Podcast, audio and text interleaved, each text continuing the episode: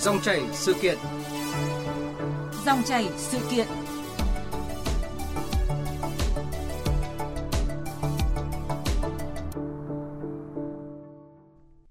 Thưa quý vị và các bạn, Việt Nam có đến 96,9% trẻ có sử dụng mạng Internet cho nhiều mục đích khác nhau. Cứ 3 trẻ em thì có 2 trẻ có thể kết nối trực tuyến. Với mức độ sử dụng Internet nhiều như vậy, trẻ em không chỉ xây dựng các mối quan hệ tương tác giao tiếp mà còn hình thành nhân cách cả từ cuộc sống ngoài đời thực cũng như cuộc sống trên mạng. Thậm chí có lúc sức tác động của môi trường ảo còn lớn hơn không gian thực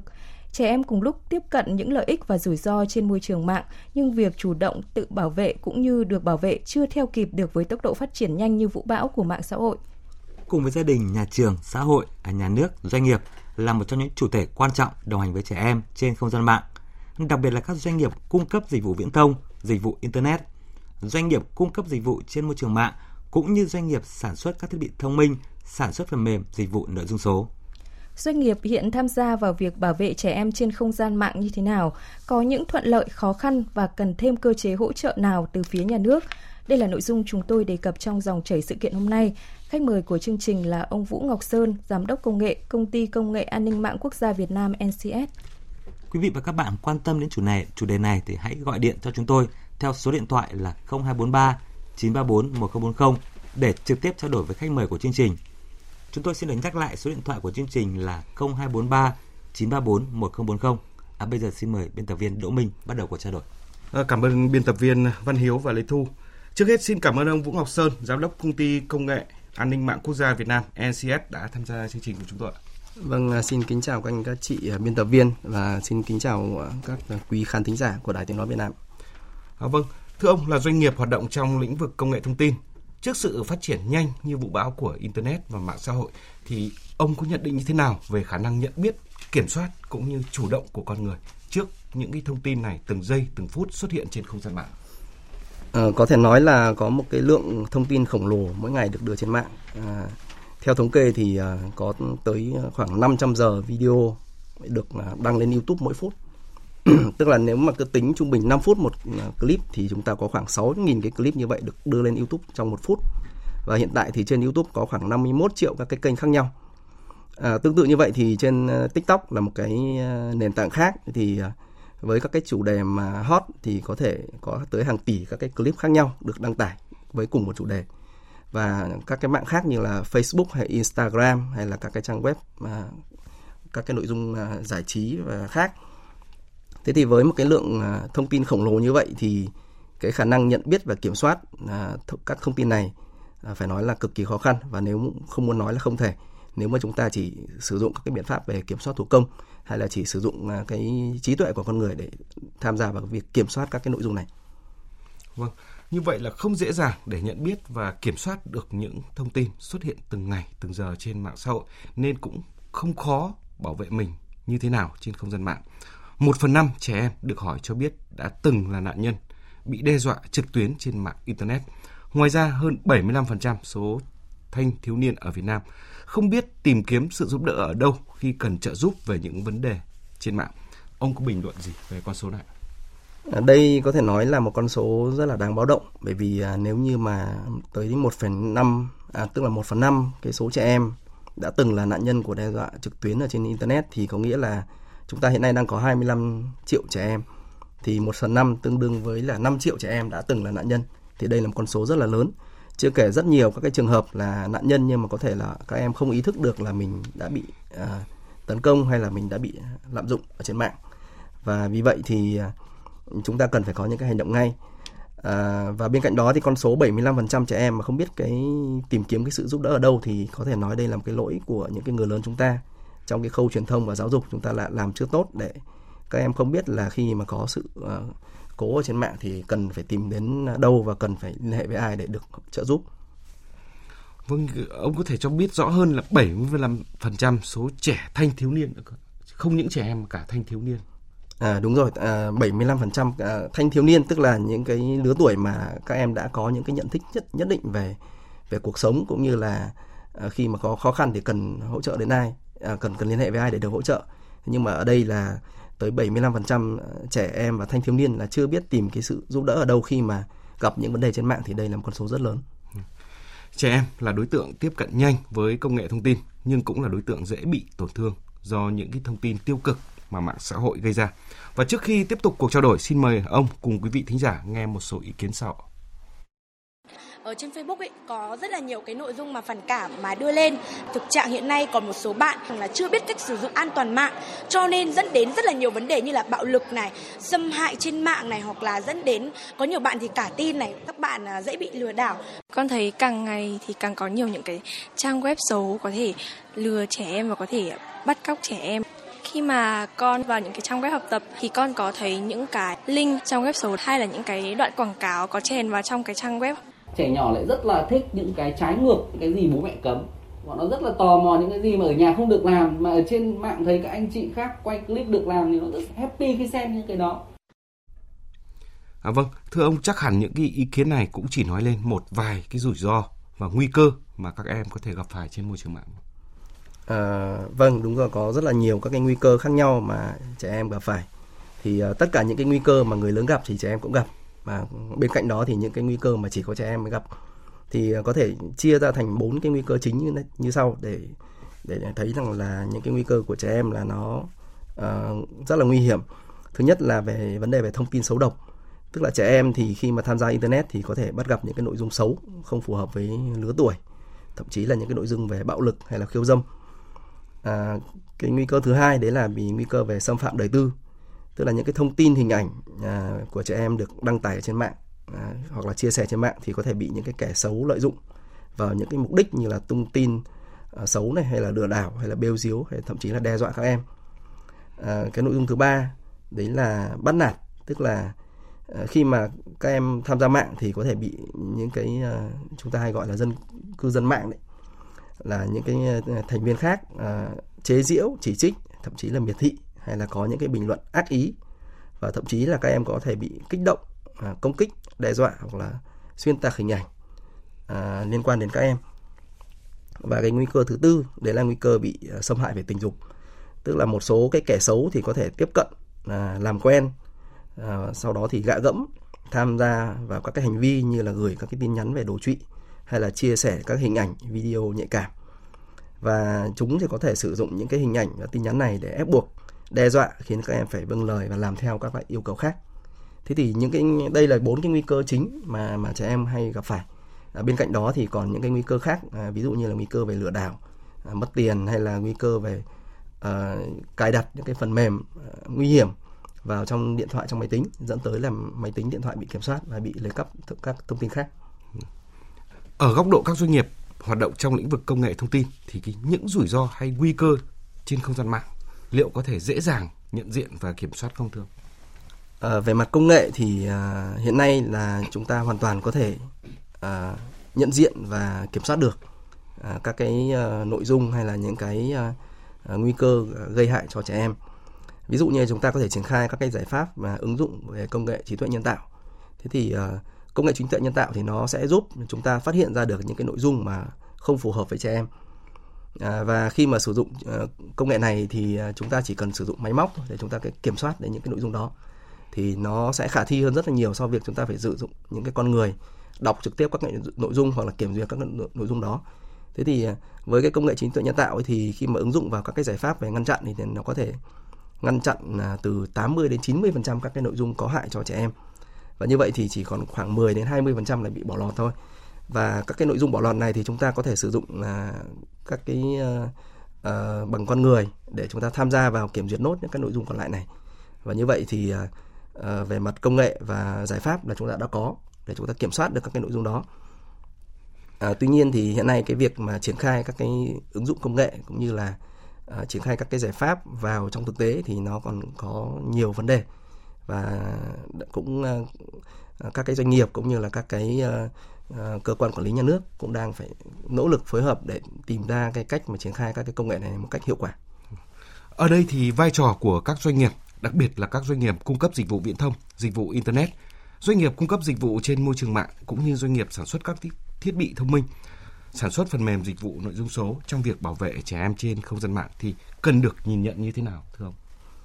Uh, cái sự việc này thì à, cái cái vấn đề này thì tôi nghĩ rằng là nó là trách nhiệm chung của toàn xã hội. Ờ, chính vì vậy cho nên là tất cả các cái doanh nghiệp mà vừa kể trên thì đều phải tham gia vào cái ờ, công việc về à, bảo vệ và kiểm soát những cái nội dung à, à, trên internet này.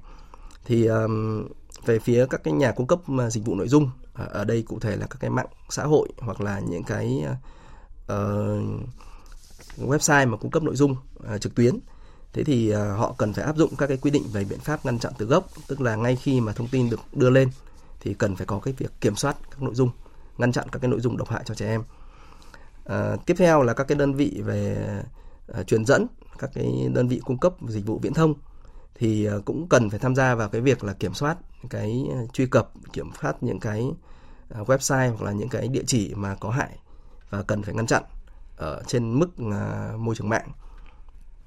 tiếp à, cái thứ ba, đấy là các cái doanh nghiệp sản xuất các cái thiết bị thông minh ấy. ví dụ ở đây sẽ là các cái máy tính, các cái điện thoại thì các cái đơn vị này cũng cần phải tích hợp các cái ứng dụng an ninh cho các cái thiết bị của mình để có thể bảo vệ một cách tự động à, cho chống, cho những cái truy cập và những cái nội dung độc hại và cuối cùng thì là trách nhiệm thuộc về người sử dụng đầu cuối, tức là ở đây cụ thể là bố mẹ thì có thể là mua hoặc là thuê những cái dịch vụ à, giải pháp ngăn chặn à, chọn à, chặn lọc nội dung xấu để bảo vệ cho con của mình Vậy thì ở đây có những cái khó khăn và thách thức nào mà các doanh nghiệp hoạt động trong lĩnh vực này gặp phải khi thực hiện các cái biện pháp bảo vệ trẻ em trên không gian mạng? Ờ, khó khăn đầu tiên thì như nãy tôi cũng đã đề cập đấy là cái số lượng nội dung cần kiểm soát nó quá lớn. Một ngày có hàng tỷ các cái nội dung như vậy nó được đăng tải trên internet và thậm chí là được đăng tải lại ở nhiều các cái kênh khác nhau. Thế thì uh, cái việc mà kiểm soát một cái lượng uh, nội dung lớn như vậy nó sẽ gây khó khăn cho tất cả các bên liên quan. Cái khó khăn thứ hai đấy là các cái hình thức về tấn công trẻ em thì nó có rất nhiều biến tướng và ngày càng tinh vi. Và đôi khi một cái nội dung mà à, chúng ta nếu chỉ xem một đoạn đầu hoặc là một đoạn giữa hoặc thậm chí một đoạn cuối thì chúng ta không biết được đấy là là có nguy hại cho trẻ em. Nhưng mà nếu mà xem đầy đủ toàn bộ cả ba phần thì chúng ta mới phát hiện ra đây còn là một cái nội dung mà nguy hại đến trẻ em. Và như vậy thì nó rất là tinh vi và không dễ để phát hiện ra và khó khăn thứ ba đấy là từ ý thức của người dùng tức là không phải ai cũng có đủ cái sự quan tâm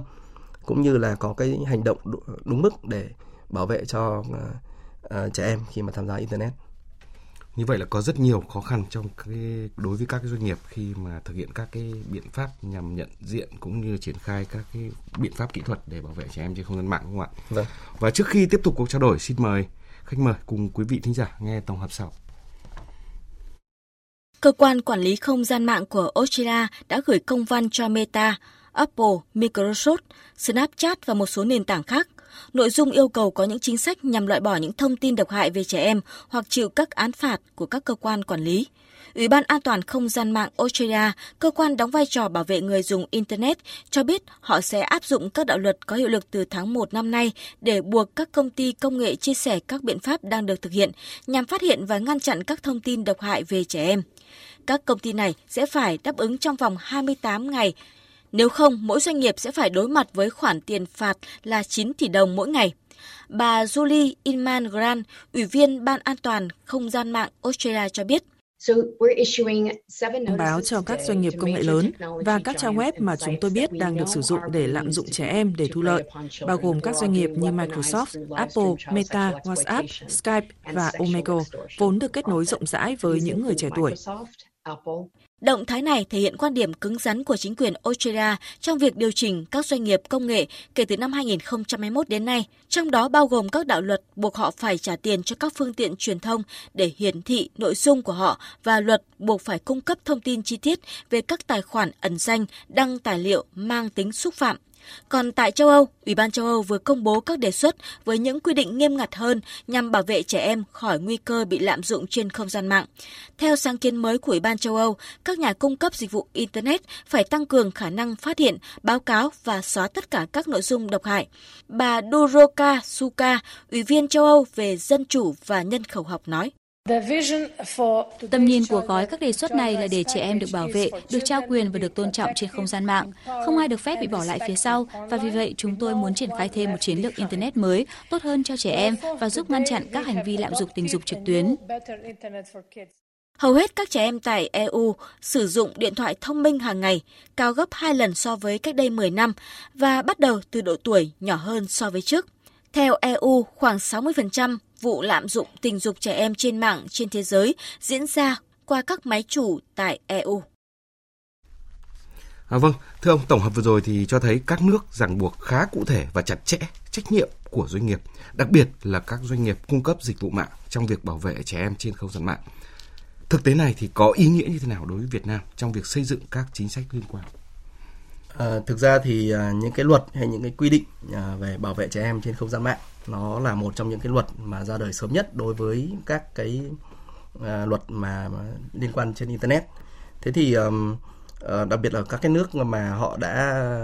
à, có cái nền ờ, kinh tế phát triển thì họ rất sớm để ý đến cái việc bảo vệ trẻ em trên mạng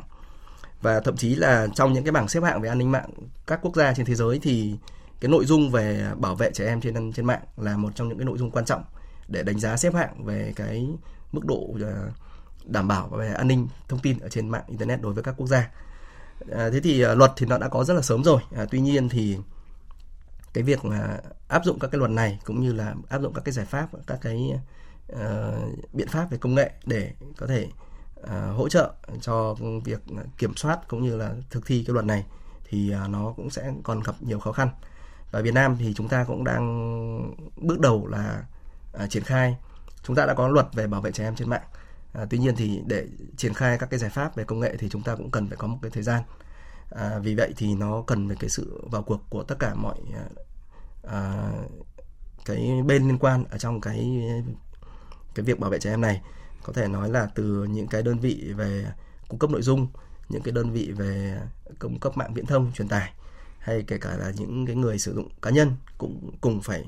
à, đóng những cái vai trò quan trọng trong cái việc cùng nhau là thiết lập cái môi trường an ninh an toàn và bảo vệ cho các trẻ em khi mà tham gia internet. Phần lớn các vụ xâm hại trẻ em trên internet hay mạng xã hội đều do nguồn chia sẻ thông tin gây ra. Do đó thì nếu kiểm duyệt nguồn thông tin ngay từ đầu sẽ giúp phát hiện nhanh chóng, kịp thời thông tin độc hại để từ đó xóa bỏ, không để xuất hiện đến người dùng. Vậy theo ông thì quy trình bảo vệ và kiểm soát thông tin trên không gian mạng cần được xây dựng như thế nào? À, đúng là cái việc mà chúng ta nếu kiểm soát được ngay từ cái nguồn à, cung cấp thông tin thì có thể nói nó giống như là việc làm từ gốc, tức là chúng ta có thể ngăn chặn ngay những cái nội dung xấu trước khi mà nó được đưa lên internet được phát tán đến mọi người. À, tuy nhiên thì à, như lúc nãy tôi cũng đã đề cập thì hiện nay cái số lượng mà nội dung được đưa lên internet hàng ngày là rất lớn. Cho nên là việc kiểm duyệt của những cái nhà cung cấp nội dung là đôi khi họ sẽ không được, được thực hiện đầy đủ. Và bằng chứng là đã có rất nhiều các nội dung đã bị à, à, phát hiện muộn tức là sau khi có rất nhiều à, ảnh hưởng tới các trẻ em thì lúc đấy người ta mới phát hiện ra và người ta mới hạ xuống. Thì nhưng mà trong cái thời gian đó thì nó đã được chia sẻ và được được đưa đi các cái nguồn khác nhau rất là nhiều. À, một trong những cái giải pháp công nghệ mà hiện nay các cái nhà cung cấp dịch vụ cũng đang đang đưa vào đấy là sử dụng trí tuệ nhân tạo để có thể À, phát hiện một cách tự động. À, thế thì trong lúc mà kiểm duyệt có thể là chưa phát hiện ra nhưng mà sau đó thì trí tuệ nhân tạo nó lại được cập nhật và nó lọc lại nó quét lại một lần nữa thì nó lại phát hiện ra và nó đưa xuống hạ xuống. À, tuy nhiên thì các cái giải pháp công nghệ này thì nó cũng chỉ chiếm được khoảng 80 đến 90 phần trăm các cái tin thôi. Và những cái tin còn lại thì vẫn cần phải có những cái cái cái biện pháp hậu kiểm từ ờ, bản thân những cái người sử dụng. Nếu như mà thấy các cái tin nguy hại thì có thể à, chúng ta có hành động là phải báo cáo lại đối với các cái nhà cung cấp dịch vụ để họ ngăn chặn. Và với các cái việc biển kiểm soát thông tin này thì nó cần phải có cái sự kết hợp giữa ba cái yếu tố đấy là luật pháp công nghệ và con người. À, chúng ta có luật pháp rồi chúng ta có công nghệ rồi nhưng mà con người cũng rất là quan trọng. Và con người thì chúng ta cần phải có cái sự vào cuộc cả của gia đình của nhà trường đấy, cũng như là à, những cái à, người mà làm việc trực tiếp với trẻ em nữa. Thì chúng ta có những cái môi trường tốt chúng ta có những cái sự giáo dục định hướng tốt cho trẻ em thì à, lúc đó thì à, trẻ em mới có được những cái sự tham gia internet một cách an toàn theo thống kê của nhóm khảo sát thì hầu hết các trẻ em đều thường xuyên sử dụng các trang mạng xã hội như Zalo, Facebook, YouTube. Tuy nhiên thì hiện tại chỉ có YouTube có phiên bản YouTube Kids, còn các trang mạng xã hội khác thì chưa có. Thực tế này thì đặt ra yêu cầu gì cho các doanh nghiệp trong việc thiết lập các ứng dụng riêng cho trẻ em sử dụng? À, rõ ràng là cái ý tưởng mà đưa ra những cái phiên bản dành cho trẻ em là rất là hay. À, tuy nhiên thì cái thực tế triển khai thì theo tôi đánh giá là nó chưa thực sự giống như là cái ý tưởng ban đầu mà các nhà sản xuất đã đặt ra. À, tôi thì cũng là là có con nhỏ và tôi cũng đã à, sử thử sử dụng cái YouTube Kids thì có một cái vấn đề đấy là rất là nhiều cái nội dung mà à, tôi thấy là bên cái bản YouTube thường tức là cho người lớn thì thấy có nhưng mà YouTube Kids thì lại không có và những cái nội dung này hoàn toàn là không độc hại và cần thiết cho trẻ em. À, đôi khi mà tôi lại phải cho trẻ em cho cho con của mình xem ở bên cái kênh YouTube thông thường. Như vậy thì cái YouTube Kids thực sự là nó chưa hoạt động đúng với cái mong muốn của nhà sản xuất tức là không được cung cấp được đúng cái nội dung mà trẻ em à, cần. À, đôi khi thì nó chỉ thực hiện theo cái cái cái dán nhãn của người dùng khi mà up lên. Ví dụ như là khi mà up lên YouTube thì tôi được biết là nó sẽ có những cái câu hỏi ví dụ như là à, cái nội dung này có dành cho trẻ em hay không và nó phụ thuộc hoàn toàn vào cái người áp là người ta có tích và cái lựa chọn là có dành cho trẻ em hay không. Thế thì khi mà nhờ cái dán nhãn này thì nó sẽ được phân bổ là vào cái ờ, ứng dụng dành cho trẻ em hay là ứng dụng dành cho thông thường.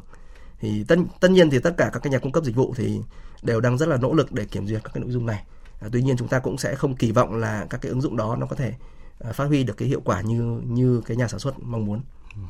Vậy thì trách nhiệm của cha mẹ được đặt lên hàng đầu trong bảo việc bảo vệ con cái, nhưng không ít bố mẹ thì còn loay hoay chưa biết tự bảo vệ mình với những thông tin trên mạng. Theo ông thì làm thế nào để bố mẹ thể hiện được cái vai trò tốt nhất của mình trong việc bảo vệ con trên không gian mạng? Um, uh, theo tôi thì uh, các bậc phụ huynh có thể có ba cái nguyên tắc như sau thì có thể là giúp uh, trẻ con tham gia môi trường mạng an toàn. Thứ nhất là chúng ta sẽ cùng thống nhất với con và đặt ra những cái nguyên tắc mà những cái nguyên tắc này thì thì phải được cái sự đồng ý của con. Đấy là ví dụ như là chúng ta sẽ không sử dụng điện thoại ở trong những cái uh, nơi mà bố mẹ không quan sát được ví dụ như là trong phòng ngủ. À. thứ hai là kiểm soát cái thời gian sử dụng tức là các em chỉ sử, sử dụng mạng cho những cái mục đích về nghiên cứu học tập hay giải trí vào những cái thời gian nhất định không phải là là toàn thời gian của một ngày.